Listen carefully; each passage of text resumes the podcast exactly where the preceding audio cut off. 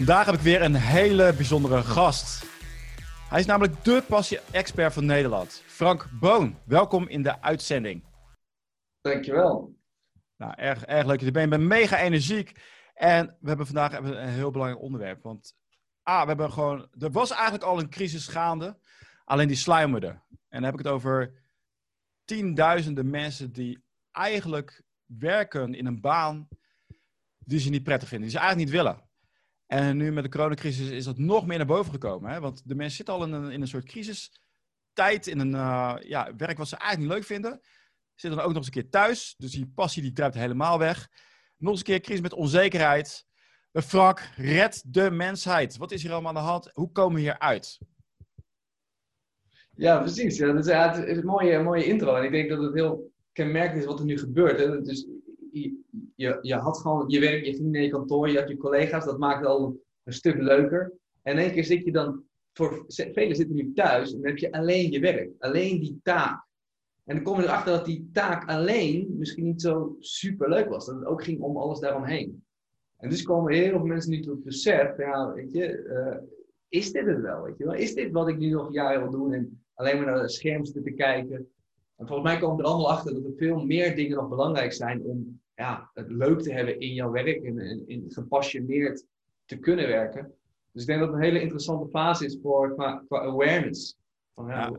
ja dat, is, dat, is ook zo. Weet je wat, weet je wat ergens is? Uh, stel nou iemand die heeft geen opleiding en die heeft, uh, die heeft geen huis. Weet je, die weet dat hij in de problemen zit. Die weet van, shit, ik moet echt iets doen om hier uit te komen, om uit deze situatie te komen. En die gaat dan vanzelf allerlei zaken verzinnen om ja, zijn situatie te verbeteren. Maar hoe gaat het bij de meeste mensen, eigenlijk ook in de wereld, maar ook in Nederland, is je krijgt een opleiding. Je gaat de volgende opleiding doen. Wat is logisch? Je weet nog niet, je bent nog heel jong. Nou, dan ga je maar eh, die opleiding doen. En dan kom je vanzelf rooien in een baan. Vind je niet lekker, niet echt leuk, maar dan denk je van, weet je wat? Volgend jaar, die volgende stap, dan wordt het wel weer beter. Alleen dan kom je ongemerkt kom je in een soort moeras te zitten, waarbij je steeds dieper en dieper naar beneden zakt. Je, hebt je, je, krijgt, eh, je gaat trouwen, je krijgt, eh, je krijgt kinderen, je zit vast in een inkomen. En op een gegeven moment kom je erachter van, wow, ik vind het eigenlijk helemaal niet leuk wat ik aan het doen ben. Hoe ben ik hier terechtgekomen? Alleen komt het niet meer weg. Hoe gaan we, hoe gaan we dit oplossen? Ja, dat is supergoed en ook zo kenmerkelijk wat, er, wat er gebeurt. Want ja, je, je begint er ook naar te leven. Weet je? Je, je bent ergens ingerold, je hebt, een, je hebt een opleiding gehad en je hebt een toffe baan je gaat op een gegeven moment mee in de cultuur. En, en soms is de cultuur stapjes hoger komen. Hogere, het zware schalen. Hoge salarisschalen betekent dat je een ander levensstijl erop aanhangt. En die wil je niet meer loslaten. Dus op een gegeven moment kom je in zo'n spagaat. Van ja, ik wil misschien wel iets anders. Maar ik wil het ook niet loslaten. En dat is natuurlijk een heel interessant dilemma waar je dan zit. Dus, dus ja, mijn optiek is het altijd wel weer kijken naar wat wil je dan eigenlijk? Kunnen we misschien straks weer veel op ingaan. Maar sowieso kleine stapjes nemen. Dus waar veel mensen zeggen, ja, moet je dan helemaal je baan opzeggen? Moet je dan uh, compleet kappen? Ja, ik zeg altijd nee, want de meeste mensen zijn risicoavers. Ik ben ook ontzettend risicoavers. Dus ik geloof eerder dat je een soort transitiefase ingaat. Dat je langzaam misschien een uurtje per week ergens anders aan besteedt. En dat wordt misschien een halve dag, wordt een dag. Misschien op een gegeven moment twee dagen.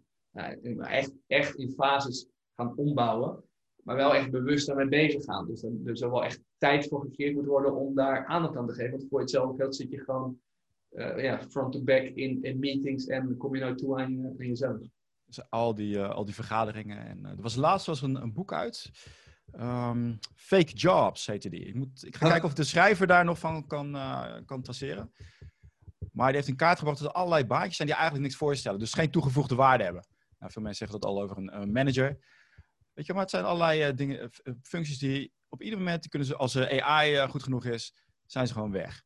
En heel veel mensen zitten daarin. En die doen allerlei taken en die denken ook van ja, wat doe ik het eigenlijk voor? Die hebben geen enkele zingeving. Geen, helemaal niets van creativiteit op wat er in zichzelf zit. Alleen ze zitten daarin vast. En ze hebben eigenlijk, ja, hoe denk jij dat het komt dat mensen voor zo'n functie hebben gekozen. En ik zal dadelijk wel kort mijn verhaal vertellen. Misschien heb jij daar ook een verhaal over. Want vaak is het zo dat mensen die deze passie willen laten zien, die hebben vaak ook een, uh, een verleden in uh, ja, zo'nzelfde soort functie. Waarvan ze, waarin ze eigenlijk niet blij waren. Ja. Ja, kijk, hoe dat komt. Kijk, ik denk ook dat we. Dat ligt een beetje aan de fase van je leven. Dus wat, ik zelf merkte is toen ik net afgestudeerd was, toen dacht ik, geef me gewoon een baan. Ik wil gewoon mijn eerste inkomen verdienen. Dat was eigenlijk de eerste fase. Dan zit je denk ik 20 tot 25. Daarna gaat het. Nou, ik weet niet of het nu veranderd is, maar toen het ging best wel over ego-driven. Dus, dus hoe kan ik meer verdienen? Hoe kan ik nog een mooiere status krijgen? Nog mooier leven? in, in rijkdom, in, in geld uitgedrukt in ieder geval.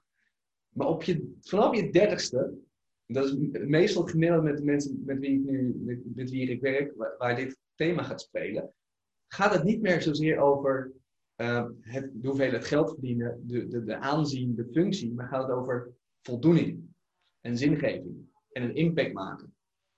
Nou, en dat is een heel, heel ander verhaal vaak. En, en, en dan komen mensen in impasse, ja, want wat is dat dan? Wat geeft me voldoening? Dat geld geeft me blijkbaar niet de voldoening. Tenminste, niet meer geld geeft niet zoveel meer voldoening. Ken je, dat vak nog, uh, toen op uh, voortgezet onderwijs misschien? Dat, dat je vak kreeg met, wat wil je doen met je leven? Waar ben je goed in? Waar ligt jouw passie? Ken je dat, ken je dat vak nog herinneren? Ik denk dat, ik, eh, dat het na mijn tijd was, maar dat, dat had ik graag willen volgen. Ja, helaas bestaat het vak gewoon niet. Hè? Dus dat, sarcastisch, bestaat gewoon niet. Het is echt heel raar. Het is, hey, uh, wat, wat wil je doen? Hier heb je een scholenoverzicht.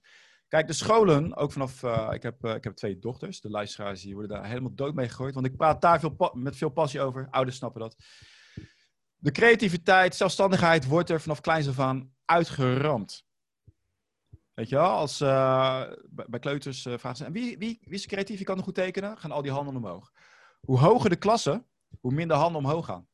Hmm. Omdat het helemaal wordt uitgeknepen en het gaat over ja, rekenen, aardrijkskunde, geschiedenis, de standaardvakken. Hoe, uh, hoe zie jij dat? Nou, je hebt je, je goed punt. Ik denk dat we, dat we onderschatten hoeveel, je noemde het net al, AI, um, dit gaat ondervangen. Dus, dus, en wat we eigenlijk leren zijn standaard beroepen. Dus op school leer je gewoon een standaard, eigenlijk een standaard beroep worden. En je leert ook werknemer worden. Je leert niet zozeer ondernemer worden, creativiteit, uh, iets voor jezelf beginnen. En ik denk dat de meeste van die beroepen waar we voor worden opgeleid, straks er gewoon niet meer zijn. Omdat ze worden overgenomen door, door computers. Dus ik denk voor iedereen is het interessant om te bedenken. Als je nou vijf tot tien jaar verder denkt, wat zijn de beroepen die dan overblijven? Wat, wat, kan, eigenlijk een computer niet overnemen? Misschien niet zo snel. Dus alle kennis, dat is gewoon over te nemen. Alle procesmatige dingen over te nemen. Maar menselijke interactie, niet zo snel. Creativiteit, misschien niet zo snel. Eh, verbinding niet zo snel. Dus daar zit waarschijnlijk de, de, toegevoegde waarde voor ons als mens, als je kijkt naar, naar, naar ja, werk. In het, in het Westen, 100% zit daar de toegevoegde waarde. En dat wat jij zegt, al die, die baantjes die hier, die eigenlijk administratief zijn. Je ziet al dat er mega veel wordt geoutsourced naar een India of naar uh, of producten worden gemaakt in China. Weet je Als er iemand iets kan kopiëren, dan zijn het, dan zijn het Chinezen wel. Al die callcenters gaan naar, uh, van het bankwezen, daar weet ik het dan vanaf. Die zitten allemaal in India. Veel goedkoper, maar ook in, uh, in Zuid-Afrika. Dus al die functies gaan weg. Het enige waar het Westen zich op gaat onderscheiden in de toekomst, is op die innovatie en op die creativiteit. Want in die landen, daar, wordt, daar zijn mensen helemaal bang om zich te onderscheiden. Dus helemaal in het gereel lopen. Dus ja, echt. Ik weet niet, heb je het in Amerika ook gezien, hè? over uh, truckdrivers? Mm. Hoe, dat, hoe dat gaat. Dat daar een. Uh, dat Elon Musk is nu bezig ja, voor uh, die, die auto's die op afstand worden bestuurd, of dan die gewoon zelf kunnen rijden. Dus al die logistieke functies gaan verdwijnen. Ja, je kunt er gewoon nu al, je kunt het nu al gaan voorspellen.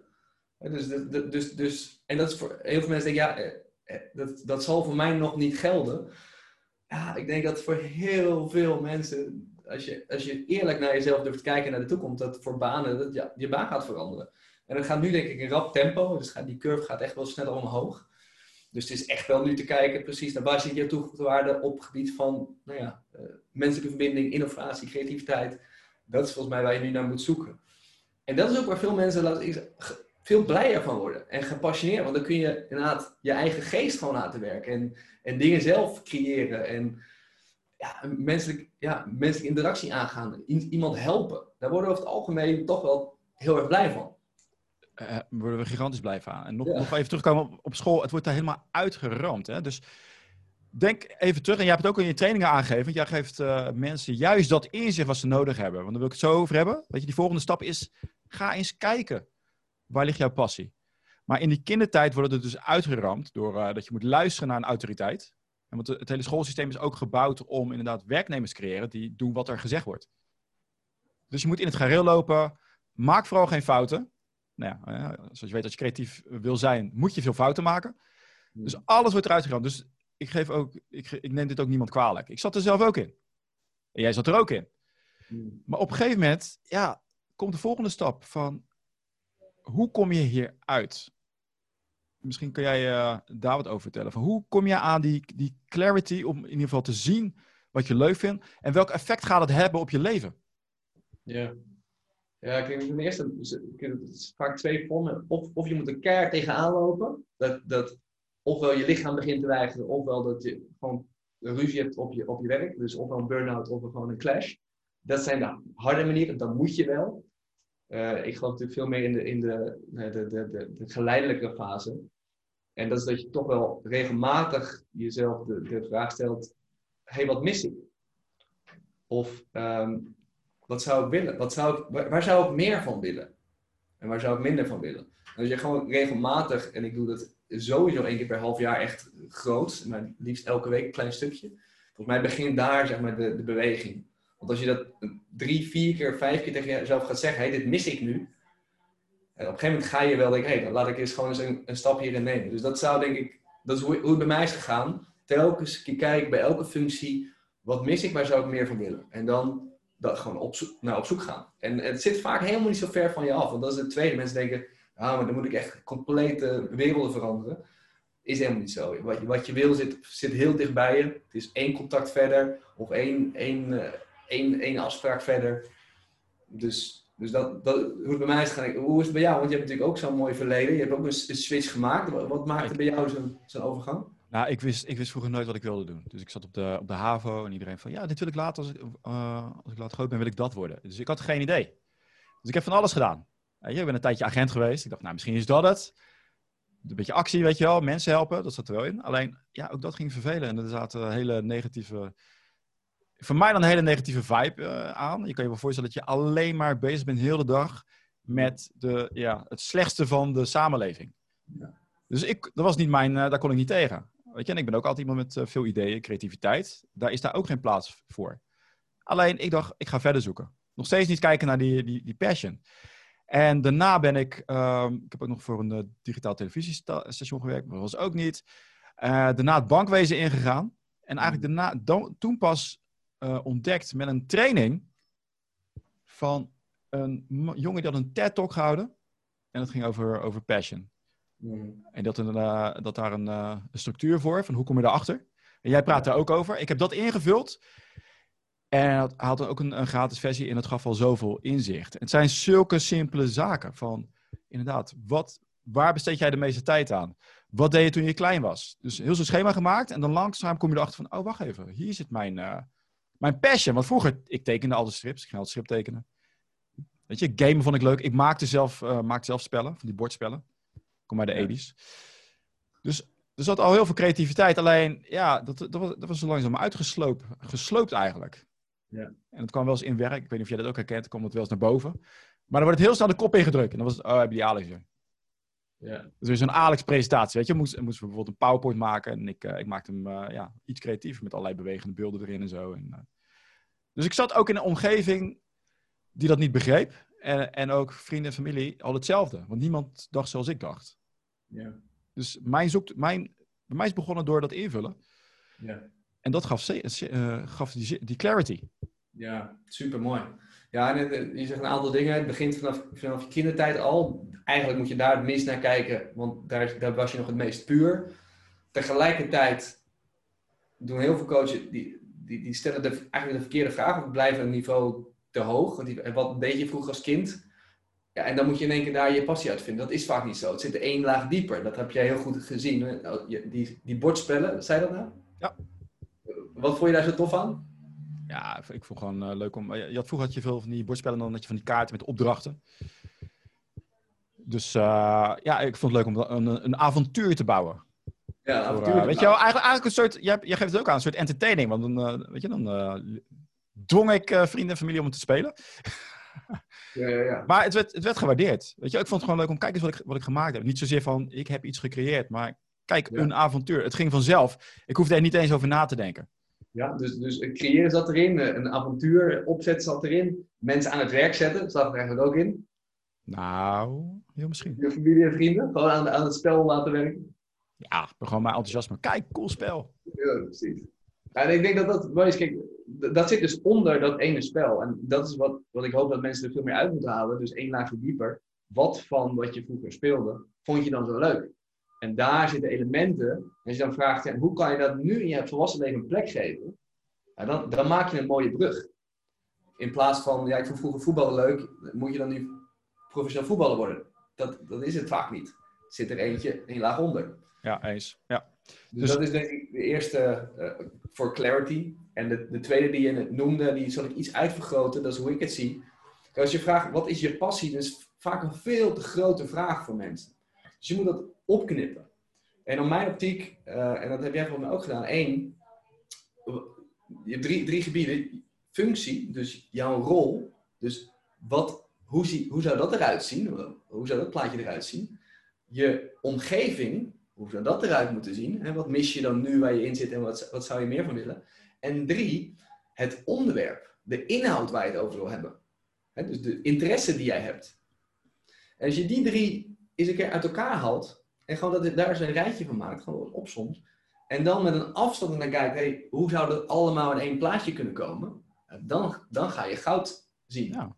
Er zijn ook eh, heel veel onbewust, hè? Van, eh, ook een hele goede is om aan je omgeving te vragen met, eh, waar, waar ben ik nou goed in? En vaak is waar jij zelf goed in bent, daar denk je niet eens over na. Maar dan zeggen die familie of vrienden, zeggen, ja, weet je, weet je, wat jij altijd doet is X, Y en Z. Daar ben je altijd mee bezig. En heb je zelf niet eens door. Ja. En dat kan ook een kern zijn. Of kijk eens naar je YouTube-geschiedenis. Waar zoek je eigenlijk op? Daar ligt, jou, daar ligt jouw interesse, dat gaat vanzelf. Heb je vaak niet eens door. Ja, dat is het. Dus eh, eh, je hebt het niet eens door. Dus, dus, dus één, je moet je er bewust van worden. Je moet er tijd maken. En twee, ga maar eens vragen inderdaad. Ga maar eens als een derde persoon naar jou kijken. Wel, welke gesprekken heb je? Eh, waar ga je vanzelf van op aan? En, en daar zit vaak de, de eerste stap om het verder te onderzoeken. Want mensen denken dan gelijk, ja, weet ik het dan direct daarna? Nee, net zoals bij jou. Je gaat dingen experimenteren. Je gaat dit doen, je gaat dit doen. En dan kom je erachter, hey, dit deel wel, dit deel niet. Dit deel wel, dit deel niet. En op een gegeven moment, dan voel je het, nail dit. Ja, je komt steeds dichterbij. Je, je, maar je, je kan al, je kan al zoveel doen, hè? Wat, ik, wat ik al zei. Van, eh, je vraagt aan je omgeving, er komt er veel naar boven. Je kijkt naar, waar, waar liggen mijn interesses al? Wat je niet moet doen, en dat deed ik wel fout, is dat je zo'n filter erop zet. Wat jij net zei, met eh, de voetballer. Van, oh ja, maar dan moet ik opeens voetballer worden. Dat is veel te... Je maakt het gelijk veel te klein. Er zitten veel juweeltjes tussen. En als je zelf toestaat om dat te ervaren, om te kijken van wat, zit, wat is die laag eronder, hoe jij dat ook aangeeft, dan kom je verder. Alleen, het is ons nooit geleerd. Ja. Ongelooflijk toch? Het is toch raar? Hoe kan dit? Ja. Nee, het is wel mooi wat je zegt. Het, het gewoon laat, het laten ervaren en eh, niet te klein maken, maar juist ja, eh, wat groter te houden om dan, om dan de ruimte te houden. Want, eh, kijk, een passie is ook niet voor je leven volgens mij vastgelegd. Net zoals dat jij waarschijnlijk over twee, drie jaar weer een nieuwe vorm hebt gevonden waarin je gepassioneerd kan zijn. Bij mij ook. Elk, elk jaar heb ik gewoon wel weer een aan, verfijning. Dus als je dat volgens mij helemaal vastlegt, ja, moet ik dat de rest van mijn leven dan doen? Ja, nee dus. Dus creëer je ook gewoon weer ruimte en dan gaat die creativiteit waarschijnlijk ook weer omhoog, waar jij natuurlijk ook Ja. een voorstander van bent. Ja, en deze, ook heel veel mensen die gaan dan terugdenken aan hun jeugd. Die denken van, maar ik was helemaal niet creatief. Heb je, kom je dat ook tegen? Maar ik was helemaal wat? Ik was helemaal niet creatief. Ja, Hoor je dat? Ja dat, dat, dat, dat hoor je vaak. Ja. En ja, daar kun je natuurlijk je, je twijfels bij hebben, maar wat vind jij daarvan? Dat eh, creativiteit wordt gezien als, eh, kijk eens, ik kan mooi tekenen. Ik kan een schilderij maken. Ik ben goed in knutselen. Ja. Maar creativiteit is veel meer dan dat. Ja. Creativiteit is ook, ehm, ik, ik noem maar wat, eh, een, dat je een bepaalde hobby op een bepaalde manier deed. Weet je, op jouw eigen manier. Of dat jij goed bent in, misschien vind je discussiëren heel leuk. Dat je juist in de discussie, in het praten, dat je daar nieuwe connecties kan leggen. Ja. Dus creativiteit zit hem vaak in, eh, ja, in, in zaken waar je niet over hebt nagedacht. Omdat je een soort beeld hebt van tevoren van, oh, dat is tekenen. Ja. Maar je kan ook creatief zijn in muziek maken. Ja. Kan ook. Ja, Dus dat is ik, ik, ik geloof dat iedereen een vorm van creativiteit heeft. Wat, wat is creativiteit? Is het samenbrengen van eh, onderdelen die nooit eerder samen zijn gekomen. Juist. That's it. Dus we zijn eigenlijk al allemaal aan het kopiëren. Precies, we zijn al iets bestaans, zijn we iets nieuws aan het maken. Ja, ik heb het exact hetzelfde. Als je mij voor een tekenbord zet, eh, ik, ik krijg er niks uit. Maar geef je mij een aantal boeken en maak er een, een workshop van, ja, dan, ben ik, dan, dan, dan ben ik in mijn, in mijn element. Uit iets bestaans, iets nieuws creëren, en, mijn saus eroverheen, en je hebt iets gecreëerd. Dus ja, dan ben je creatief. Er zijn, er zijn heel veel valse gedachten, blokkades. Je, je bent ook een mega Tony Robbins fan. Hij is de meester van de reframe. Hmm. Eh, er is een leuke TED-talk. Ik zal, eh, ik zal een link erbij plaatsen. En dan zie je een man en die gaat uitleggen van... De meeste mensen, als je vraagt, kan je tekenen? Zeggen ze nee. Hij zegt, ga je in 20 minuten leren tekenen? En dan laten ze inderdaad een tekening maken, ziet er goed uit. Het is, het is vaak het begrip van, oh, dit is, niet, voor- dit is niet voor mij. Dit kan ik niet. En dat is echt zonde. Dus je kan veel meer dan je denkt. Ja. Ja, ik weet eh, welk moment je bedoelt, ja. Ja, dat is, je, je, nou, ook hier weer een mooie, je, je kan veel meer dan je denkt. Maar dan moet je wel achterkomen. Hè? Dus je, maar dat onderzoeken is zo belangrijk. En, en dat, dat gebeurt dus niet als je blijft hangen. En als je dus niet, je blijft vastzitten in die belemmerende gedachte, ik ben niet creatief, ik, ik weet niet wat ik wil. Je bent wel creatief en je weet wel wat je wil. Je moet er alleen nog eventjes, je, je, moet het onderzoek aangaan. En dan kom, dan, dan, is de, dan kom je erachter en denk je, ach, ja, tuurlijk. Ja, en achteraf, achteraf dan denk je zo. Maar de beloning is ook echt heel groot. Omdat je dus, ik had het ook, hè, dan zit je in een omgeving die niet bij je past. Ja. Maar dat gaat wennen op een gegeven moment. En ik vind, ja, het, het is maar zo. Maar Mm. iedereen heeft de gedachte in zich van, ik ben tot veel meer in staat. Ik weet niet of jij dat ook herkende. Van, er zit veel meer in mij, maar het komt er niet uit. Hoe kan dat? Dat je veel meer wil, maar je zit, je zit vast. En op een gegeven moment, ja, er zijn een groep mensen die denken van, ja, dan is het maar zo. Maar intern, dus intrinsiek, ik vind het wel mooi bij mensen. Iedereen wil grootsheid ervaren. Of wil iets geven of iets nalaten aan zijn omgeving. Dat zit er gewoon in. Mm. Alleen dat wordt geblokkeerd. Ja. Ja, ik, ik merk het bij mezelf nog steeds. En dat het altijd is van, ik, ik, er zit meer in mij. Ik denk dat iedereen die hier naar, kijkt en luistert, dat, dat ook wel het gevoel heeft. Ja, er zit meer in. Dat is ook altijd zo. Dat zal nooit veranderen. Dat zal je de rest van je leven. Want wij worden blij van groei. Er is al heel veel onderzoek. Waar word je gelukkig van? Nou, in ieder geval van groei. Dus het is normaal om zo'n gedachte te hebben. Alleen wat je, wat je heel goed zegt, sommige mensen die, die nemen dan geen actie. Dus die blijven continu met dat onvervulde gevoel hangen. Dus ja, iedereen heeft, kan meer uit zichzelf halen. Maar als je niks meer doet, dan wordt het op een gegeven moment, ja, dan, dan word je ook een beetje nou, eh, wat lamblendiger, maar wat, wat passiever. Dan wordt zo'n negatieve spiraal, want je ziet ook geen resultaat. Dus ach, het zal wel. Ach, ik moet het gewoon accepteren, deze omgeving. Ja, op een gegeven moment word je dan een beetje doodgeslagen. En voor sommigen is dat helemaal oké. en sommigen zijn heerlijk gewoon standaard. eh, gewoon je omgeving, gewoon elke keer hetzelfde. Perfect. En, en bij sommige mensen moeten gewoon echt eruit breken. Wat, wat is voor jou de hoofdreden? Het is trouwens altijd angst. Ik geef een sneak peek. Maar dat eh, je zit in een gezin en je, je blijft daarin in vastzitten. Je gaat niet verder. Wat is volgens jou de grootste reden dat mensen daarin blijven hangen? In, in wat? In? Eh, in, een, in een huidige functie, dat ze eigenlijk niet blij zijn, maar eh, het gaat wel, het gaat zijn gangetje. Ja, ik denk dat de, de angst voor, voor, het, eh, voor het onbekende. Dus het, opgeven van, van veiligheid en zekerheid. Dus, en ik weet het nog zelf heel goed op dat moment ook, dat ik voor zo'n punt stond. Oké, ik, ik, heb een, ik heb een hele fijne baan, goede collega's, mooi werk, goed salaris. En tegelijkertijd voel je dat potentieel en sterker nog, je hebt er wel aan gelogen. Ik, ik, weet wat er mogelijk is. Wat ga je dan doen? Ja, ik wil niet tegelijk alles opgeven. En, en dat punt dat ik zei, oké, ik ga los van mijn ego, ga ik eens een keuze maken. Los van status, materialen, eh, alles wat je, wat, je, wat je in bezit hebt, los daarvan een keuze maken. En dan moet je toch wel eerlijk bekennen dat je hart ergens anders naartoe gaat. En dan, dan is het ook gewoon soms een beetje oogkleppen op en kijken wat er gebeurt. Maar dat is voor veel mensen best spannend. Voor mij super spannend toen. Maar ja, de Ja, maar, wat was jouw functie? Waar zat jij? eh, wat was jouw loongeschiedenis? Ja, dus ik werkte bij een, eh, bij een mooie grote bank waarin ik eh, teams faciliteerde hoe ze maximale samenwerking konden, konden krijgen met elkaar. op een ander niveau. Dus niet op, op inhoudelijk niveau, maar op, op ja, verbindingsniveau.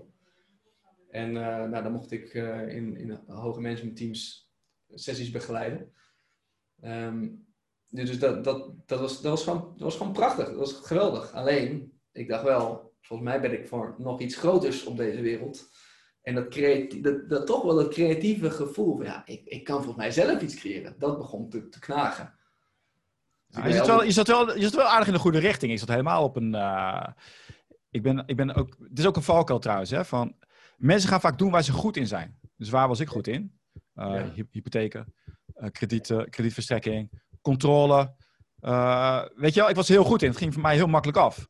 En toen kwam ik daarin terecht. Dus jij, ik ben, nog, ik ben jaloers op. Je zit nog een beetje in die goede kant. Ja, nee, klopt. Nee, dat, dat is ook waarom ik nu doe wat ik doe. Omdat ik vanaf jong, echt vanaf mijn 15 ben ik al bewust bezig geweest met, met dit plaatje invullen. Hé, hey, wat mis ik nu? Wat, wat zou de stap moeten zijn? Dus dat zorgde dat ik vanaf mijn, eigenlijk vanaf mijn studie, vanaf mijn afstudeerrichting alleen maar keuze heb gemaakt die paste. Ja, nu wil ik het weten ook. Hoe kom je erbij? nou, 15 denk... jaar. Hoe, hoe ben jij nu? 38. 38. Hoe kwam jij daarop? Toen om mijn 15e. Ja. Ja, ik begon toen te beseffen dat, dat, dat het antwoord komt door een klein sprongetje of een intuïtie. Dus ik weet nog heel goed mijn eerste keuze, afstuderen, mijn studie. Dat je, had ik drie, drie uh, studies. Geneeskunde, psychologie en, en bedrijfskunde. En geneeskunde, omdat mijn moeder zei, je, je bent zo slim, dus daar kan je veel geld mee verdienen. Nou ja, ik word al bang van bloed, dus dat leek me geen goede. Psychologie, dacht ik, ja, maar met wie ga ik dan werken? En dan ga ik misschien mensen, mensen met klachten werken. Dan voelde ik dus niet dat, dat van aangaan. Dat is hem ook niet. Bedrijfskunde, oh, dan ga je professionals helpen, mensen die, die, die, die iets beter willen, iets mooier willen. En daar ging ik van op aan. Dus puur kijken naar tekst van, hé, hey, dit doet iets met me. Ja, en dan gewoon boekje dicht, gaan, met mensen praten, ervaren dat het inderdaad klopt. Ja, en op een gegeven moment dan ga je gewoon steeds verder scherper in keuzes. Studierichting hetzelfde. Ja, maar dit, dit, dit intrigeert mij, hè, want we hebben het nu over uh, pre-internet. ja. Ik ben iets ouder dan jij, 43, maar hè, dus zit wel van, we zitten in de 90s. Hoe kom je op die wijsheid? Want dat, dat was toen echt niet. Heb jij ouders die je daar op dat, dat pad hebben gebracht? Nee, ook niet. Ja, ik denk nogmaals, kijk, een passie die, die, die ontstaat natuurlijk al vroeg in je, in je leven. Bij mij toen dus blijkbaar al waarom ik nu doe wat ik nu doe. Um, dus het, het, het, was echt... Ja, gewoon wie, wie, was het? Wie heeft jou geraakt? Is dat uh, ouders, oom, vrienden? Iets heeft jou nee, ja, dat is doen beseffen? Het, het is wel echt uit mezelf gekomen. En het is misschien ook wel omdat ik... Ik denk op, in de vierde, toen was ik echt op hard, hard werken bezig. Dus hard ergens voor aan het, aan het, aan, op voor een vak en het lukte mij niet. En het lukte me niet, het lukte me niet. En dat, dat gebeurde een paar keer in mijn leven. En toen dacht ik, hé, hey, maar lukt het niet omdat ik niet hard genoeg werk? Of lukt het niet omdat het gewoon niet bij me past? En dat, toen begon ik langzaam met ons, hé, hey, ik werk keihard. Mijn werketels ligt het niet, maar het past gewoon niet bij mij. Dus wat nou als ik dingen kies die wel bij me passen? Ja, en dan in één keer zag ik die, die curve omhoog. Qua groei, qua zingeving, qua qua resultaat. Ja, toen dacht ik, als ik dit niet vaker ga doen, nou, dan, dan, dan, dan zie je dus dat het opstapelt. Wat een, wat een inzicht op uh, jonge leeftijd. Ja. Zonder vergroeide prefrontale cortex zelfs. Ja, Al die wijsheid. Ik vind het knap hè, dat, dat je dat uit jezelf hebt gehaald. Want in die tijd hadden we alleen maar boeken. Ja. En uh, ja. ja. op tv, dit speelde allemaal niet hè. Het was inderdaad nee. van, uh, ga gewoon werken. Het was, Precies, was, was ook helemaal niet zo belangrijk. Ja, nee, er werd, werd helemaal niet over gesproken. Dat kwam pas later. Dus ik vind het wel knap. Dus helemaal intrinsiek bij jou. Dus je bent nu mensen gaan helpen om, uh, ja, eigenlijk om dat geluk te gaan verspreiden. Ja, ik dezelfde ja, zeg dat, methode toe te passen wat ik toen al of, of uh, jongs al deed. En dat kun je gewoon als volwassene gewoon opnieuw doen. Want je hebt elk moment in je leven kun je dat weer het proces opnieuw aangaan. Ja, ik, ben, ik, ben, ik, ben al, ik ben al 50 uur, toch te laat, joh. Ja. Ik ben nou 50. Ja, ja. Kan er niet, kan er, de kan er niet. Ja. Hoe dan? Ja. Ja, je hoort het veel helaas. Maar goed, dan hoor je, sommige, ja, ik, ik, ik zing mijn pensioen wel uit. Weet je. Tot mijn pensioen. Ja, en ik denk dan, volgens mij moet je iets vinden waarom je, waar, waarmee je nooit over je pensioen gaat nadenken. Dat je denkt, hey, zelfs als ik die 67, uh, en misschien wordt het wel later, Misschien. Ik vind het nog steeds leuk. En dat zie je ook met de meest gepassioneerde mensen. Zie je het ook. Die zijn, die zijn al 70 plus en die doen het nog steeds. En dat gaat dus niet meer over dat geld. Het gaat over dat je iets wil bijdragen in deze wereld. Dat je op jouw manier een verschil maakt. Hoe klein dan ook. Weet je? Het hoeft niet zo groot te zijn. Je moet de, je moet de hele samenleving veranderen of het milieu verbeteren. Nee, klein stapje. Ja. Klein beetje impact. De meeste mensen zijn stilletjes gewoon aan het wachten om dood te gaan. Klinkt misschien hard, maar ik zie het wel. Ja, en hebben nooit echt geleefd. Nee, het is gewoon, eh, ja, het, het is maar helemaal zo, weet je. En die wachten het af en die gaan naar het pensioen toe. Nou, pensioenleeftijd wordt natuurlijk vooruitgeschoven. En wanneer gaan, eh, ja, hoe snel gaan mensen dood nadat ze de pensioenleeftijd hebben bereikt? Aardig Ja. snel. Ja, ja, klopt. Uh, ja, want alle, alle zingeving vervalt. Ze hebben nooit gekeken naar hun passie, wat ze leuk vinden. Zitten ze opeens thuis. Ja, en nu? Ja. Dat gaat, dat Ja, gaat helemaal mis. Dus ik, ik zeg het- misschien hard, maar ik vind het wel zo. Hè? De meeste mensen zitten Ja. gewoon te wachten op hun werk tot de tijd van hun leven op is. Ja, tijd is iets wat nooit meer terugkomt. Dus dat is het enige wat in, in het leven nooit meer terugkomt, is tijd. Dus, ja, het is heel grappig om terug te brengen naar nu. Ik zie dat nu al. Dus, dus ehm, eh, mijn vriendin die, die zit in het toerisme hier in, in Spanje. Dat is helemaal drooggelegd. Dus ze heeft nu geen werk op dat vlak. En je ziet gewoon haar gewoon minder voldoening krijgen, minder gelukkig voelen, minder omdat het gewoon, ze kan niks meer bijdragen. Dus ze moet echt een switch weer maken. En je ziet het gewoon, dus helemaal niet tot pensioen, je ziet het nu al. Als je werk, je zingeving wegvalt, eh, wat gebeurt er dan met je? Ja, ik denk dat we daar echt wel bewust aandacht aan moeten geven en invulling aan moeten blijven geven. Dat je gewoon jezelf elke dag voldaan kan voelen. Wauw. Je, je praat even overheen, maar eh, zit je nu gewoon in Spanje? Zeg je dat nou? Ja, ja, ik woon in eh, Barcelona. Ah, Oké, dat wist niet eens. Ja, sinds vijf maanden nu. Dus, eh, ja, ja, ja, relaxed. Oké. Dus, ja, en ook dat. Ik, ik merk, kijk, ik ben altijd.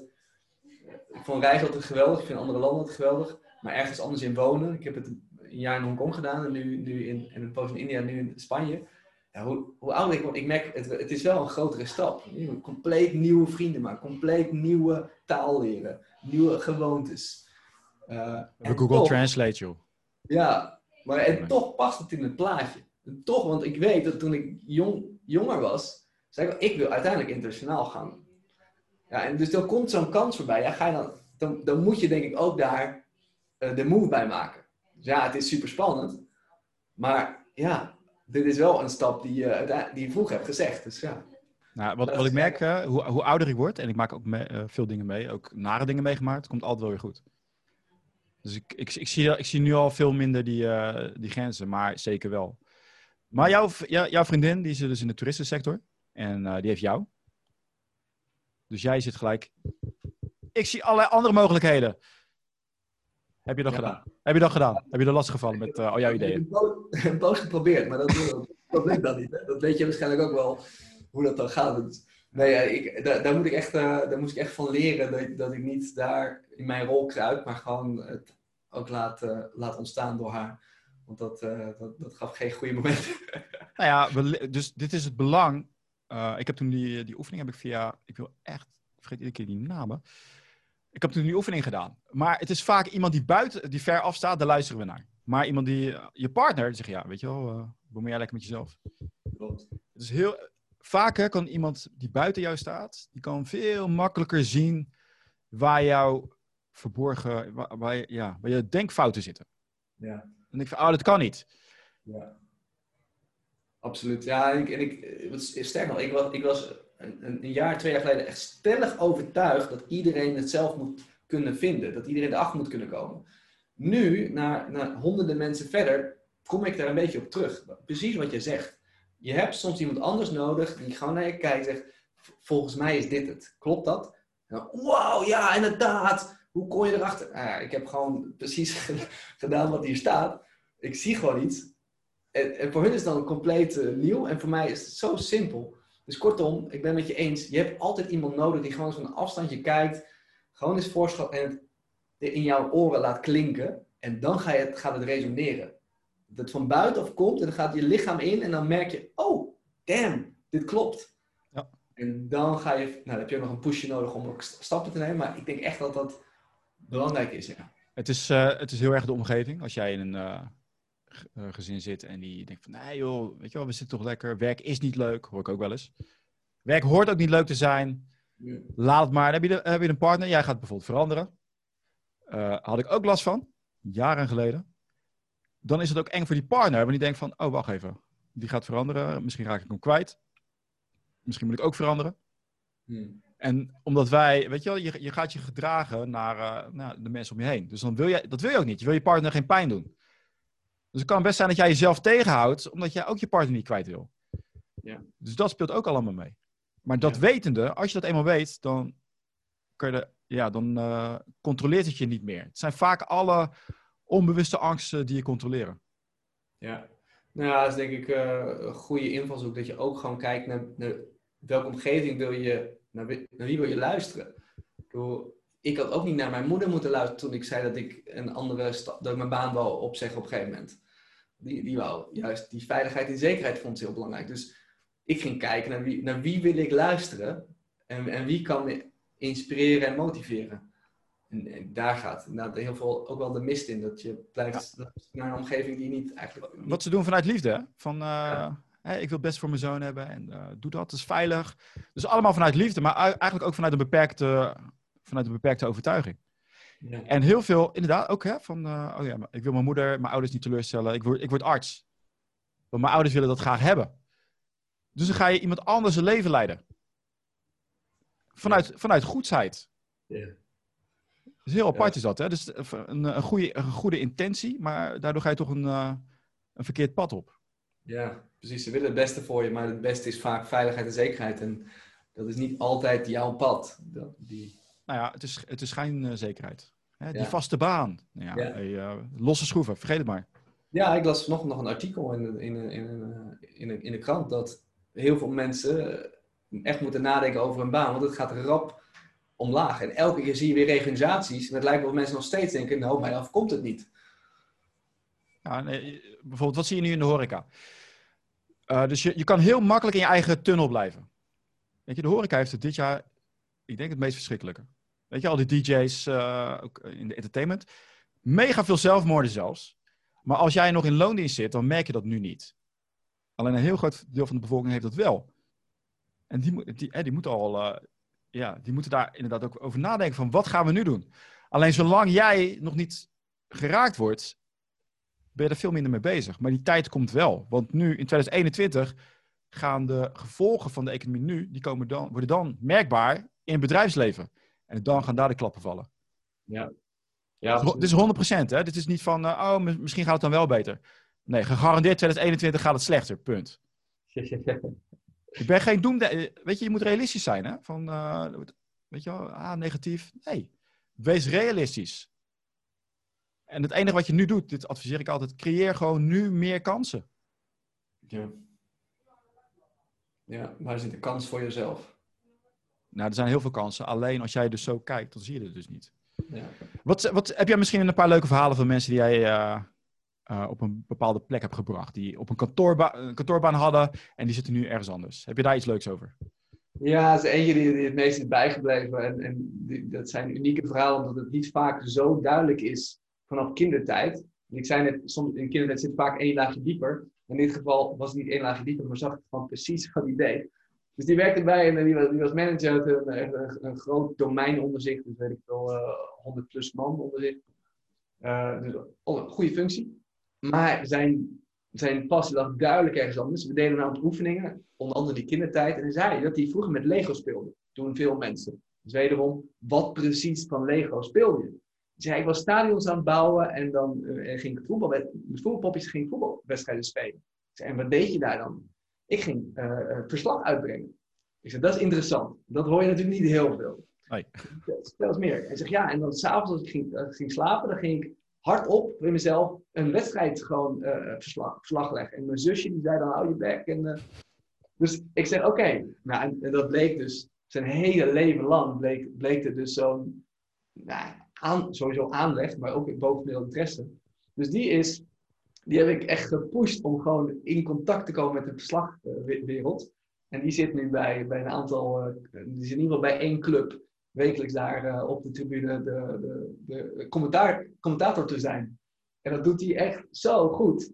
Ja, en het is een kwestie van tijd voordat hij daadwerkelijk ook denk ik bij de NOS komt. Maar het is gewoon dat is wel de wet van de lange adem, want dat ben je niet zomaar. Maar dat vond ik een van de mooie verhalen, dat je, je zo duidelijk iets in kindertijd ziet.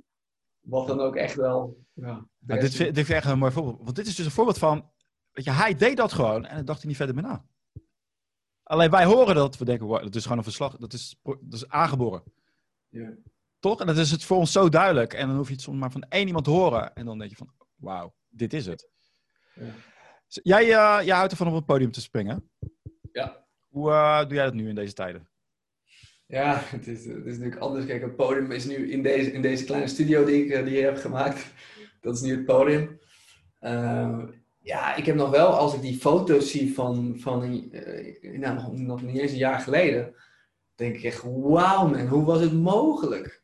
Ik kan me er bijna geen voorstelling van maken dat we dit over een jaar weer hebben. Ik, ik denk echt dat, ja, ik vind, het, ik vind het wel spannend wat dat betreft. Dus hoe ga ik ermee om? Ja, toch op een andere manier het podium pakken.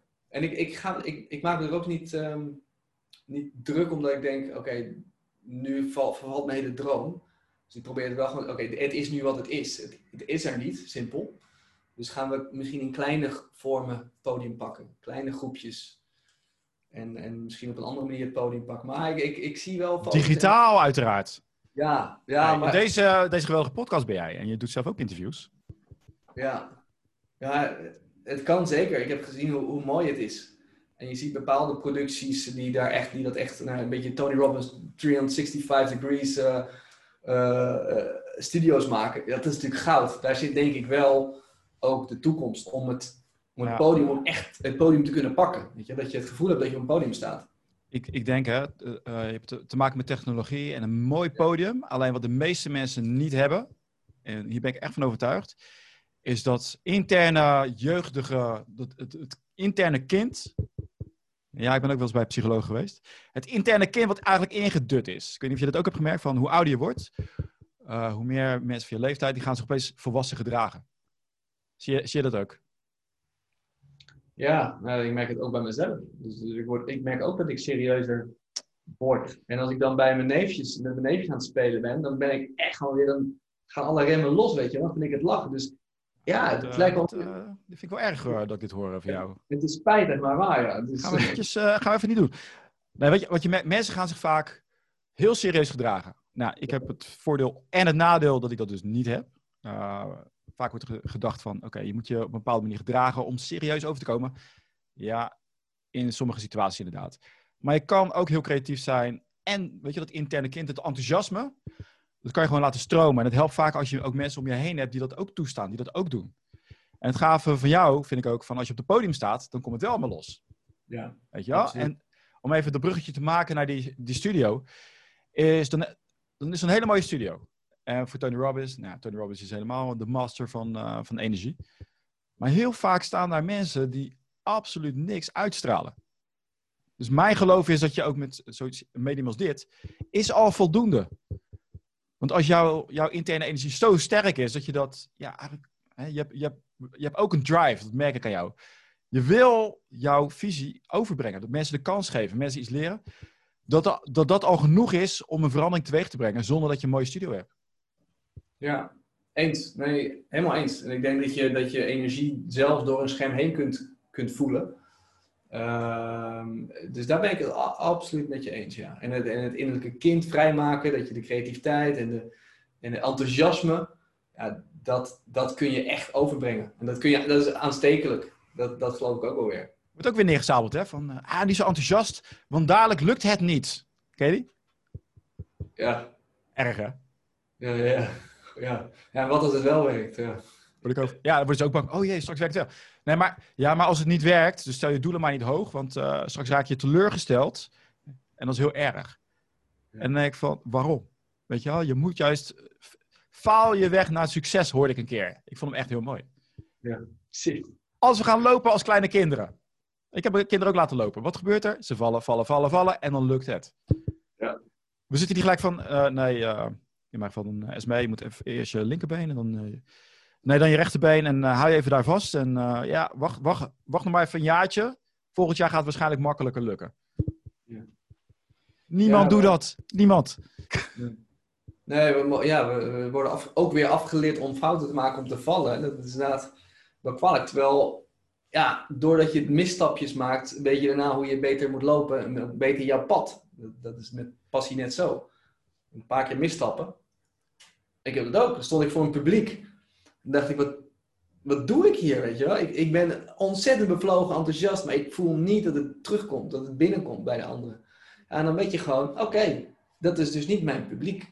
En op een ander moment is het wel weer helemaal resoneren. Dus ja, dan, dan val je een keer. dat is leuk. Hoe, hoe, reageer je erop als je komt, uh, je speech ergens en iedereen zit een beetje zo? Wat, uh, wat, wat, doe je dan? Wat is jouw tactiek? Ja, sowieso is, is bij mij de, de intro is altijd dat je, dat je binnen drie seconden van die houding af bent. En dat, je, dat er gelijk een, een sfeer is dat iedereen elkaar uh, nou ja, een fijn gevoel heeft met elkaar. Echter, nog steeds, als je een anderhalf uur bezig bent, kan je nog steeds dat gevoel ervaren, ja, het, het resoneert niet. Ja, dus wat ik dan doe, ik ben, dan ben ik harder aan het werk. Dat is, dat is mijn valkuil altijd. Dan ga ik harder werken en achteraf maak ik een keuze. hey, dit dus niet weer. En dat betekent daarna heel veel nee zeggen. Dat is, dat is hoe ik ermee omga op zo'n moment. En heel veel nee zeggen heeft ook te maken met dat je weet wat je wel wil. Ja, door, door een paar keer nee te zeggen, weet je uiteindelijk wat je, waar, je, waar je ja tegen moet zeggen. Ja, ja, ja. ja. Nee, maar dat is, dat is zo. Dan komt die energie die komt dan niet terug. Ik ben altijd heel eigenwijs hoor. Dan denk ik van, oh ja, gaan we kijken wie dit gaat winnen. Mijn vrolijkheid wordt zo aanstekelijk dat jij niet anders kan dan meegaan. Maar lukt het ook, al, lukt het ook? Of weet je ook wel van... Oh. Nee, dat lukt altijd. Okay. Niet al, het is niet altijd geweest, hè?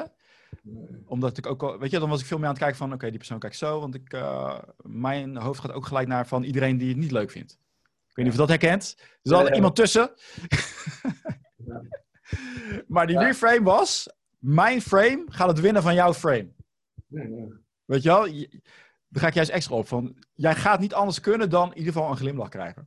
En dan, wordt, dat, dan wordt dat de sport. Dus dan kost het ook minder energie. Eigenlijk geen energie, dan wordt alleen maar lollig. Ja, dat is wel een goede. Gewoon re reframen en, en ik, mijn frame wint van jouw frame. Dat vind ik, dat ik, heb mijn, uh, ik heb mijn kinderen heb ik er ook mee opgevoed. Met, uh, dan zat ze in de auto achterin. En dan gingen ze zwaaien naar mensen. Weet je, iedereen, eh. Ik weet niet of je dat ook deed als kind. Uh, ik kan me wel herinneren dat ik dat ook zoiets deed. En dan zei ze van, ja, maar die mensen kijken helemaal heel chagrijnig. Of ze kijken maar boos naar ons. Ze zijn boos, ze vinden het helemaal niet leuk. Dus wat zei ik? Ik zei, uh, nou ja, weet je wat eigenlijk is? Volwassen mensen durven, durven eigenlijk niet enthousiast en vrolijk te zijn. Dus ze willen wel vrolijk terugzwaaien en lachen, maar ze schamen zich. En wat deden mijn kinderen? Oh, ze gingen zwaaien naar al die volwassenen. Hé, hey, kijk, weer eentje, die durft niet te lachen. En die gingen dan nog harder zwaaien. Dus heel het gevoel van hun was compleet verdwenen. Ja, ja. Van die opgelaatheid. Dus het hoeft maar iets kleins te zijn. Ja, dat vind ik wel een mooie, ja. ja. Daar, daar zit het vaak in. Een kleine uh, anders kijken naar de wereld en alles verandert.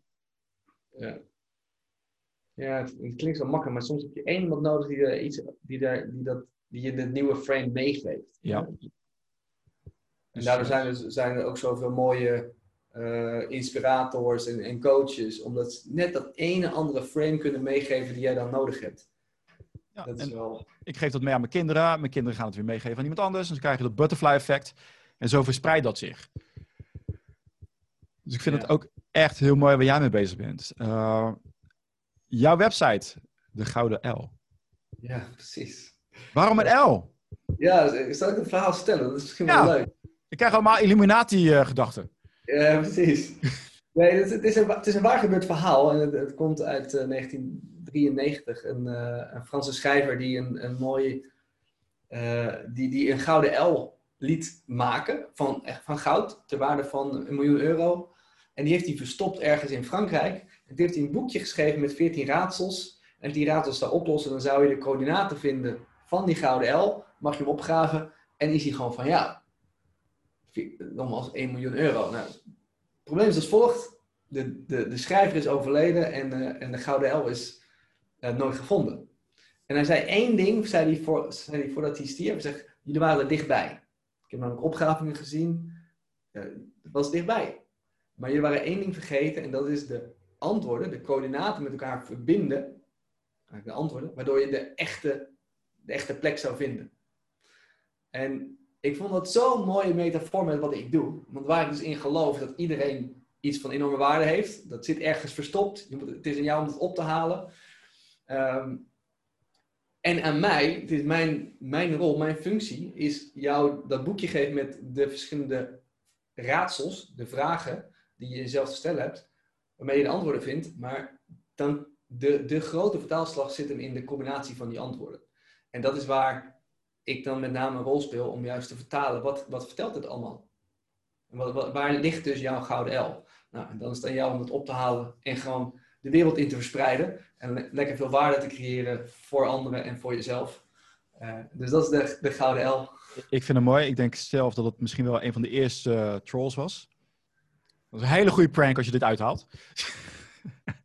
Misschien ga ik die bedenken later op mijn uh, sterfbed. Ik heb, een, uh, ik heb iets, uh, een gouden L verstopt ergens. Ja, precies. en dan iedereen 200 jaar later nog steeds van, waar is dat ding? Ja. Nou, ik ga serieus, ik ga, er, ik, ga er, ik ga denk ik iets soortgelijks doen de komende jaren. Om dit serieus een, echt een grote zoektocht in Nederland met een boek, met raadsels. En dat het echt een, ja, een spektakel wordt. Dat, dat komt eraan. Is alleen natuurlijk, dat heeft wat jaren, dat, dat geeft, neemt wat tijd in beslag. Okay, ik, ik, ik, ik, heb nog twee, uh, twee vragen. De eerste is van wat is nou jouw drive, jouw ambitie? En uh, of dat is de eerste vraag. En de tweede vraag is, wil je me meenemen in de reis die alle mensen die hier naar kijken, die denken, ja, ik moet minimaal naar mezelf kijken van hoe, zij, hoe, dat, hoe dat te werk gaat. Dus de eerste vraag is, yes. hoe, ga, hoe ga jij de wereld veroveren? Ja, dus wat ik, waar ik heel erg in geloof is dat, dat iedereen kennis of ervaring of of een vaardigheid bezit waarmee je iemand anders kan helpen. Waarmee je het leven van anderen leuker, mooier of, of simpeler kan maken. Dus mijn missie, wat ik in de toekomst zie, is dat ik alleen maar dit soort mensen laat ontpoppen. Dus laten we zorgen dat hun kennis omgezet wordt in wijsheid voor anderen. En dat we gewoon elkaar steeds meer gaan inspireren. Dat je niet het wiel telkens zelf opnieuw hoeft uit te vinden. En dat je een soort ripple effect krijgt gewoon door, doordat mensen elkaar een soort pay it forward ook ontstaat. Van, oh ja, ik heb deze wijsheid, daar ga ik jou in leren. Oh, ik heb nu weer wijsheid, daar ga ik die mee. Wat jij, wat jij doet met, jou, met je kinderen, dat geloof ik zoals we ook kunnen doen met volwassenen. Maar dat begint met ja, je, eigen wijs, je eigen kennis vertalen in, in wijsheid voor anderen. Dat is, dat is mijn, uh, mijn grote visie. En dat we uiteindelijk weer in het seminars bij elkaar zijn en dat we dan kunnen high-fiven. ja. Mijn droom is dat we weer kunnen high-fiven. Ja, precies. Zonder dat we denken dat we ziek worden. Ja. ja. Uh, ga, je, ga je global? Blijf je in Nederland? Wat is je ambitie? Nee, ik heb altijd wel de droom gehad om, om naar verschillende werelddelen te kunnen, te kunnen gaan. Om daar een soortgelijke sessies te kunnen doen. Oké, dus uh, we, gaan het, we gaan het afwachten. Ja, ja. Dus niet allemaal mensen die zitten helemaal, die zijn een loondienst. Ze zitten te denken van, ah, ik zit inderdaad in een functie, ik weet niet wat ik wil. Maar weet je, ik heb wel eens gekeken, maar ik, ik weet het gewoon niet.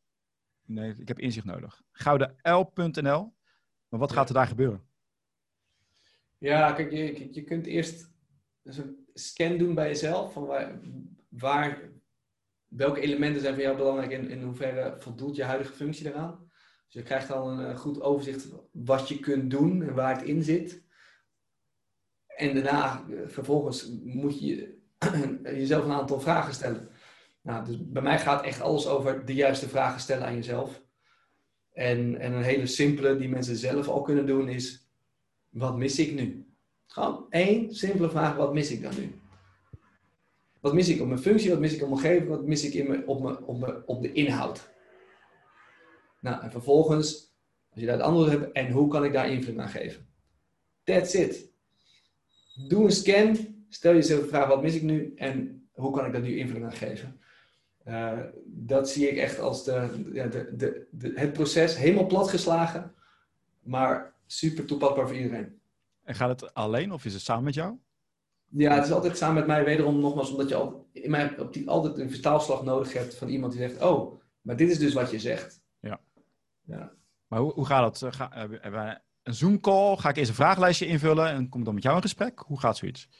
Ja, we hebben inderdaad uh, iemand uit het team die, die, die doet ten eerste het, het, gesprek om te kijken of je ook de, de, de, de eigenschappen hebt waar wij van zien en merken dat dat gaat een succes worden. Uh, Eindelijk dit, hè? Dit is veel pijnlijk.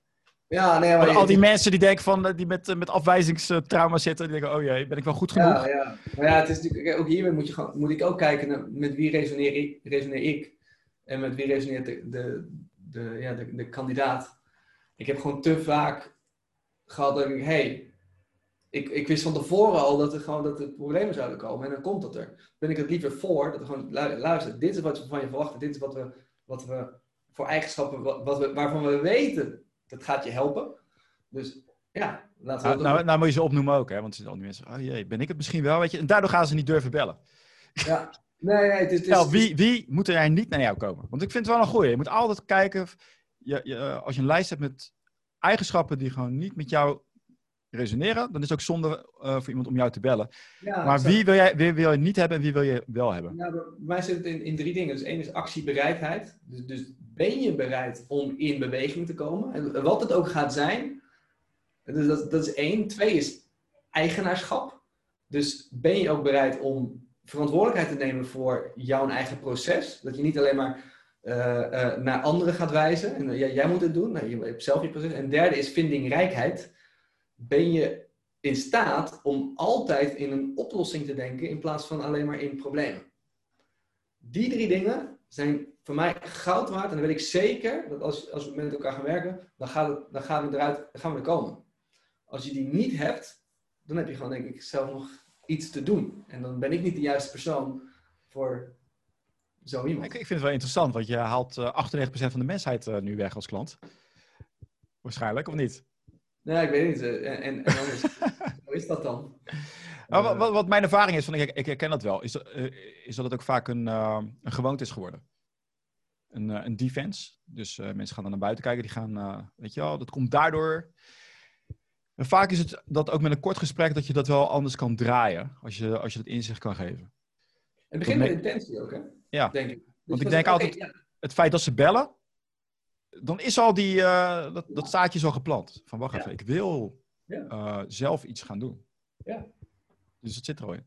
Maar dan gaan ze met jou bellen en jij, is, uh, jij keurt ze goed. Want ze hebben laten zien dat zij bereid zijn om gecoacht te worden.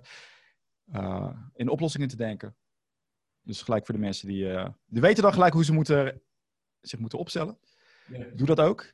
Wat, gebeurt er, wat gebeurt er dan? Ga, heb jij een vragenlijst die je gaat opsturen? Moet je die vragenlijst maken? Hoe gaat zoiets? Ja, we hebben inderdaad een aantal tof oefeningen als, uh, als ga eens vragen bij je omgeving. Daar hebben we een hele mooie, simpele template voor die veel waarde oplevert. Uh, maar belangrijk is daarna de, de dag zelf. Dus waar ik van in geloof dat je in één dag helderheid kunt creëren. Dus de, de, de eerste maand gaat echt over dat, die helderheid creëren. De tweede maand gaat over het, die helderheid omzetten in, in daadwerkelijk eh, eh, de actie. Okay. Het werkelijk gaan doen. Het gaan ervaren. Dus je, uh, je zei in één dag, maar dat doe je nu online? Hoe gaat dat? Ja, dus, dus zoals, we, zoals we nu okay. via, via, de Zoom doen, dus gewoon met een, een klein groepje. Ik geloof heel erg in groepswerk, omdat je ook elkaar enorm kunt versterken. Ja. En ook weer andere invalshoeken kunt zien van mensen. Um, dus we, ja, we zijn, we zijn elkaar ook aan het, aan het helpen.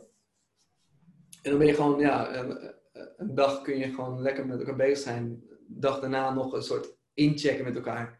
En vervolgens beginnen er gewoon dingen te stromen. Dat is het grappige.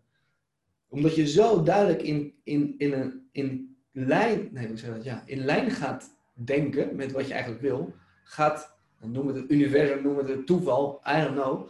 Maar er komen dingen in één keer op je pad. Er komen in één keer mensen. Je, je begint in één keer dingen te zien van, oh, die persoon, die moet ik hebben. Hé, hey, die buurvrouw of die vrouw op het schoolplein, die begon in één keer het gesprek over dit. Ja, dat soort verhalen zijn bij mij geen uitzondering meer. Waarom? Omdat je gewoon heel helder bent wat je, waar je naartoe wilt.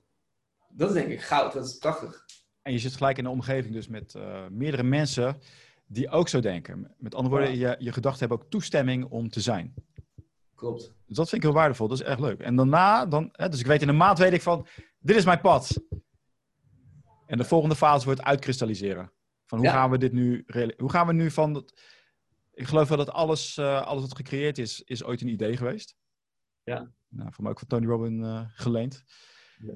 Dus nu wordt het van, oké, maar hoe gaan we dit dan uitstippelen? En daar help jij ook mee. Ja, maar ik, ik vind het altijd zonde dat, dat het bij een idee blijft. Je moet, je moet het gaan ervaren om te zien wat, het, wat voor effect het heeft op jou. Op je zingeving, op je voldoening Dus ja, ik eindig niet voordat we daadwerkelijk in zo'n nieuwe functie zitten. Of in ieder geval aan tafel zitten bij waar je wil. Of die doelgroep hebt geholpen die je graag wil. Ja, ja, dan begint het te leven. En dan ga je ook zien van, hé, hey, dit is het verschil tussen waar ik zat en waar ik misschien wel half in zit. En het potentieel wat ik nu heb gezien en ervaren. En dan kun ik een veel betere keuze maken over, moet ik stoppen met het een of het ander? Je moet het ervaren. En wat, wat, doe je dan met de mensen die ja, maar ik zit nu in deze functie, ik vind het eng. Hoe, uh, hoe zorg jij dat ze toch vooruit gaan komen? Ja, dus ten eerste is dat het, het enge zit hem ook altijd in het durven vertellen aan bijvoorbeeld de huidige manager, het huidige bedrijf waar ze werken. En het grappige, het is bijna iedereen die, die durft dat niet. En mijn advies is toch eens het gesprek aan te gaan over dat je een bepaald, tot een bepaald inzicht bent gekomen wat jouw passie of jouw koers zou kunnen zijn. En de vraag is of die, die manager misschien jou op een of andere manier daarmee kan helpen. Alleen dat geeft zoveel ruimte, plus rust, plus die manager denkt in één keer, hè, eindelijk iemand die weet wat hij wil, wat gaaf, en ik weet nog wel iemand die, en zo begint het te rollen. Dus het gesprek aangaan met degene van jouw oude situatie. Bij mij was dat ook mijn leidinggever, bij mij was dat ook mijn moeder. Uh, en, en vertellen wat je wil. Was jouw moeder jouw leidinggevende? Uh, ja, op een bepaalde manier. Nee. Mijn moeder was het stemmetje. Mijn moeder was het stemmetje. Oh, oké. Okay. Zou je het wel doen? Oké, oké. Zou je het wel doen? En, en dat hebben denk ik heel veel mensen in, in de omgeving. Iemand die zegt, ja, zou je het wel doen? Ja, dus ik moest daar ook het gesprek mee aangaan en vertellen waar ik naartoe wilde en waar ik in geloof. Uh, dus ja, het gesprek aangaan, dat is denk ik de eerste, ik, de eerste stap. Ik vind het heel mooi wat je zegt. Er zijn, uh, mensen hebben vaak uh, in loondienst hebben ze het idee van, als een autoriteit een manager, weet je wel? Van, als ik ga vertellen dat ik eigenlijk iets anders wil, of mijn ambitie ergens anders ligt, dan word ik er gelijk uitgegooid. Ja. Maar de waarheid is dat veel managers eigenlijk managers zijn geworden om mensen naar een hoger niveau te brengen. Alleen, ze zitten in een bedrijf en waar, waar worden ze mee doodgegooid? Allerlei HR-zaken, allerlei minuscule, saaie dingen. Dus je zit ook uit hun passie eigenlijk. En dan kom jij daar zitten en je vertelt, luister, dit zijn mijn ambities. Is er iets, uh, weet je, ik wil jou graag helpen als manager. Maar kunnen we elkaar op deze manier helpen? Dus heb je en een mega gemotiveerde manager, of uh, uh, personeelslid. Ja. En die manager denkt, eindelijk kan ik bijdragen. Ja. Die zijn er mega blij om. En dat, dat wordt zo vaak vergeten. Ik heb het, ook, ik heb het zo vaak meegemaakt ook. Ja, dus die vinden dat geweldig. En opeens gaan de kansen... Oh, die, moet je met die praten, moet je met die praten, enzovoorts. En wat jij zei, opeens gaan er allerlei kansen ontstaan. Ja. ja en zelfs in het bedrijf waar ze dan al werken, komt er in één keer een, een mogelijkheid. Ja. En, en, en zo niet, dan kun je daar gewoon op een hele normale, volwassen manier vaak mee omgaan. Ja, maar ook dan, hè? Want vaak zo'n manager heeft zelf ook van, ja, weet je, ik begrijp jou wel. Ik snap dat wel. Dus je krijgt het, want je, vaak hebben managers hetzelfde probleem namelijk. Ja, exact. Nou, waar, ben je, waar ben je dan uh, geweest? Uh, zeg, nou, de Gouden L. Oh, echt? Dus dan ga je dat gesprek krijgen. Dus, maar wat je ook aangaf is, je hoeft niet meteen van carrière te switchen of zo. Want het kan best zijn in je huidige werk van, ik vind het leuk om, uh, zou het leuk vinden om les te geven dat daar een opening is van, ja, weet je wat, uh, ga nieuw personeel begeleiden, ik noem het op. Dus dat er toch een element in zit waarbij je kan bijdragen uh, in je huidige functie, dat je dat toch kan doen, maar langzaam ook andere dingen erbuiten kan doen. Ja, dat is exact. Dit is hoe, je, hoe het ontstaat en hoe het ook steeds scherper wordt. Telkens weer een klein stapje dichtbij je. En het hoeft echt geen mijlslaag te zijn. Ik geloof in kleine, kleine stapjes telkens. En ervaar je het dan ook dat er uh, mensen die van ja, maar dat kan niet, want. En dan zeg jij, uh, ja, vertel, waarom kan het niet? Wat zijn de risico's? En dan gaan mensen daar zelf over nadenken. En goh, eigenlijk is er geen risico. Ja, ja het, het, het, meeste wat ik hoor is, ja, maar uh, mijn hypotheek, uh, dat, dat is de, de grootste. En ja, maar ik kan dat nog niet. Nee, ik kan dat niet. En ik je kan dat nog niet. Dus, dus wat moet je doen om dat meer te kunnen? Nou, in ieder geval ervaring. Oké, dan, dan kom je er wel weer. Maar die hypotheek, dat is wel een hardnekkige. Want ja, ja, je hebt een hypotheek, dat klopt. Maar ga, dat is de andere. Ga eens in kaart brengen hoeveel je eigenlijk dan nodig hebt. Hoeveel is daadwerkelijk jouw levensonderhoud gewoon op een normale manier? Dat je gewoon alles doet wat je. Hoeft niet extra verhand op vakantie, maar gewoon normaal leven. Dingen, boodschappen die je wilt. En dat weten mensen gewoon niet eens. Ze weten niet wat hun eigen levensuitgaven zijn. Maar voor mij, als je dat een keer ziet, gewoon op papier, gewoon in getallen, dan denk je, oh, wel, dat, dat, kan ik, dat kan ik wel aankomen. Weet je. Ook in een andere functie zou ik daar nog aan kunnen komen. Dus voor mij is dat ook gewoon dingen, dingen in je hoofd, gewoon is heel zichtbaar maken, tastbaar. Ja, allemaal dingen. Ja, ik ben te oud, ik ben te jong. Te oud, ja. Ik ben te overeducated. Uh, Dat kan niet in mijn. Uh, weet je, het zijn allemaal die vage gedachten. En ja, challenge, als je die challenged, niemand, er is altijd een voorbeeld van iemand die het wel heeft gedaan, ook met jouw situatie. Ja. Weet je, dat, dat is gewoon zo. En ik zou, weet je wel, doe. Ja, ik ben ook wel gepassioneerd over. De originele naam van mijn podcast was ook Ondernemerspassie. -hmm. Dus niet zuiver voor het geld. Uh, ik heb er nu van gemaakt high impact. En dat houdt in dat het ook gaat om jouw drive, wat je wil geven in de wereld. Dus niet een beetje iets, maar maak het groot. Dus high impact. En daardoor gaat het geld vanzelf komen. Want geld is niet slecht. Geld is een ruilmiddel. En juist omdat jij meer omzet, inkomen hebt, kan je ook meer goed zien in de wereld. Kijk, op een gegeven moment dan ben je gewoon tevreden. Weet je, geld boeit niks. Alles went. Alle bedragen wennen, dus daar zit het niet in. Maar ik vind wel dat je daar, als je daarop focust, uh, heb je ook persoonlijke groei namelijk. Want als jij zegt, ik wil uh, 5000 per maand verdienen of 10.000, dan moet je ook weer stretchen. Ik weet niet of je dat herkent. Weet je, dan moet je, dan moet je buiten jezelf gaan treden. Want als je moet jezelf groter en sterker maken dan dat je al was. Ja. En dat zit er allemaal in. Ik zei, ja, daarom vond ik ook zo leuk, wil ik jou, uh, wil ik jou ook spreken. Van, om die passie, om dat ook in te zetten. En jij geeft echt een hele roadmap. Ja, zo zou je kunnen zien. De, de, de, de, road, the road to passion. En uh, die, die, die, dat is echt geen roze geur en maanschijn uh, weg. Mensen denken dat vaak van, oh, als ik mijn passie vind, dan gaat alles daarna vanzelf. Continu in flow. Dat is natuurlijk niet zo. Passie zegt zoals het letterlijk lijden van. Ja, passie betekent ook dat je dingen moet gaan doen die je oncomfortabel soms voelen, maar wel zoveel meer voldoening en zingeving geven. Dus... Ja, maar het, het, leuke is altijd van. Uh, ik heb het ook wel eens, moet ik allerlei dingen doen. Denk ik, ah, weet je wel, maar dan achteraf ga je terugdenken. Denk ik, was ik, maakte ik me daar zorgen om. Dus vaak het idee van dat het lastig is, maar uiteindelijk, nou ja, eh, autorijden was ook lastig vroeger. Ja. En nu doe je het ook zonder over na te denken. Dus als je dat blijft houden, dan ga je ook denken in termen van: oké, leuk, er komt iets oncomfortabels aan. Mooi, ik ga weer groeien. Ja. En juist, juist alles gaat makkelijker als jij in je, ja, hoe noemen ze het, de zone of genius zit. Ja. Dat zou je ook ervaren, toch? Van, uh, heel vaak moet je alle, alle, alle werkzaamheden waar je eigenlijk geen zin in hebt, die kosten veel tijd en energie. Maar als jij op je plek zit, dan gaat het vanzelf. En heb je dit ook ervaren? Dan ga je soms zelfs schuldig voelen over dat je geld ontvangt voor wat je doet. Ja. Ken je die? Ja, maar dat heb ik zeker wel gehad. Jeetje.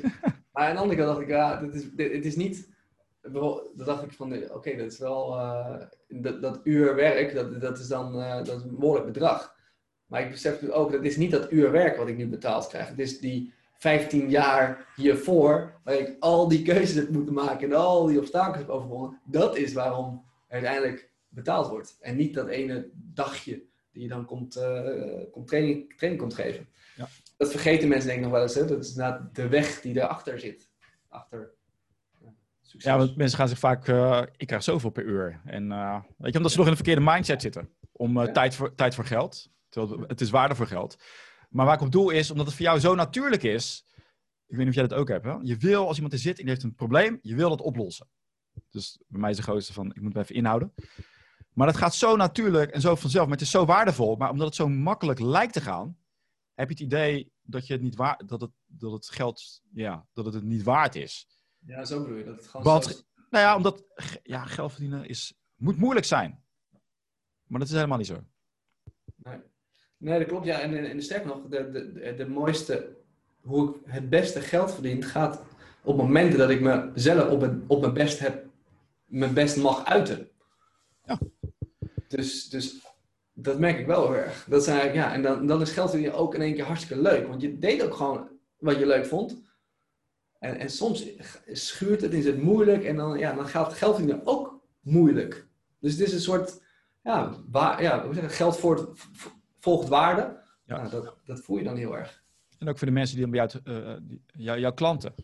Die betalen een bedrag. Dan kunnen ze ook denken van ja, dat is een aanzienlijk bedrag. Maar ga eens na. Stel je bent, uh, ik weet niet wat de gemiddelde leeftijd is die bij jou komt. Misschien 30, zoiets. Uh, en ze komen op een zone of genius. En daardoor komen ze op hun pad waar ze eigenlijk heen hadden moeten gaan. En de komende 40 jaar zijn ze gelukkig in hun werk. Verdienen ze daardoor ook veel meer. Kunnen ze veel meer mensen bereiken. Reken dat maar eens uit. Ja. Het staat gewoon niet in verhouding. En dat vergeten mensen vaak, omdat ze in het moment kijken van, oh, dat is het bedrag. Maar kijk ook eens naar de waarde die het oplevert in de toekomst. Ja.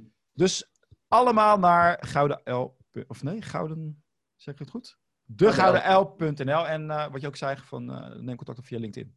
Ja. Vind ik ook wel heel mooi dat je dat doet. Precies, LinkedIn uh, dagelijks updates, op Instagram veel met stories. Dus dat is sowieso leuk om, om te volgen. Oké. Okay. Frank, is er nog iets wat ik ben vergeten? Wat, wat moeten mensen nog meegeven? Om deze crisis te lijf te gaan. Ja, ik denk echt wel om je te beseffen van hé, hey, waar, gaat dit naar, waar gaat mijn werk naartoe? Als je gewoon nu, nu je luistert, als je denkt, hé, hey, pak eens één, één minuut om daar eens over na te denken. Wat, waar gaat het naartoe? Waar, wat kan er misschien straks door een computer gedaan worden en welk deel zou ik zelf nog willen doen? Volgens mij is die bewustwording een hele belangrijke om, om nu te nemen. En daar ook je pad langzaam naartoe te gaan bewegen. Ik denk dat dat een mooie afsluiter is. Ja, en uh, ja, je bent niet, je bent niet alleen. Er zijn heel veel mensen die op hetzelfde pad zijn. Dus uh, zoek elkaar op, zou ik zeggen. Frank, dank je wel voor deze zeer inspirerende boodschap. En ik hoop dat het echt veel mensen gaat bereiken. En dat mensen inderdaad meer gaan naar die zingeving, die passie. En het ook doorgeven aan ja, de omgeving. Waardoor iedereen weer een beetje vrolijker wordt. Precies. Hey, dank. Graag gedaan, jongen. Deze aflevering wordt gesponsord door High Impact Profits. High Impact Profits helpt slimme ondernemers die meer impact en meer winst willen maken. Kijk nu op highimpactprofits.nl om te zien waar jouw grootste kans ligt.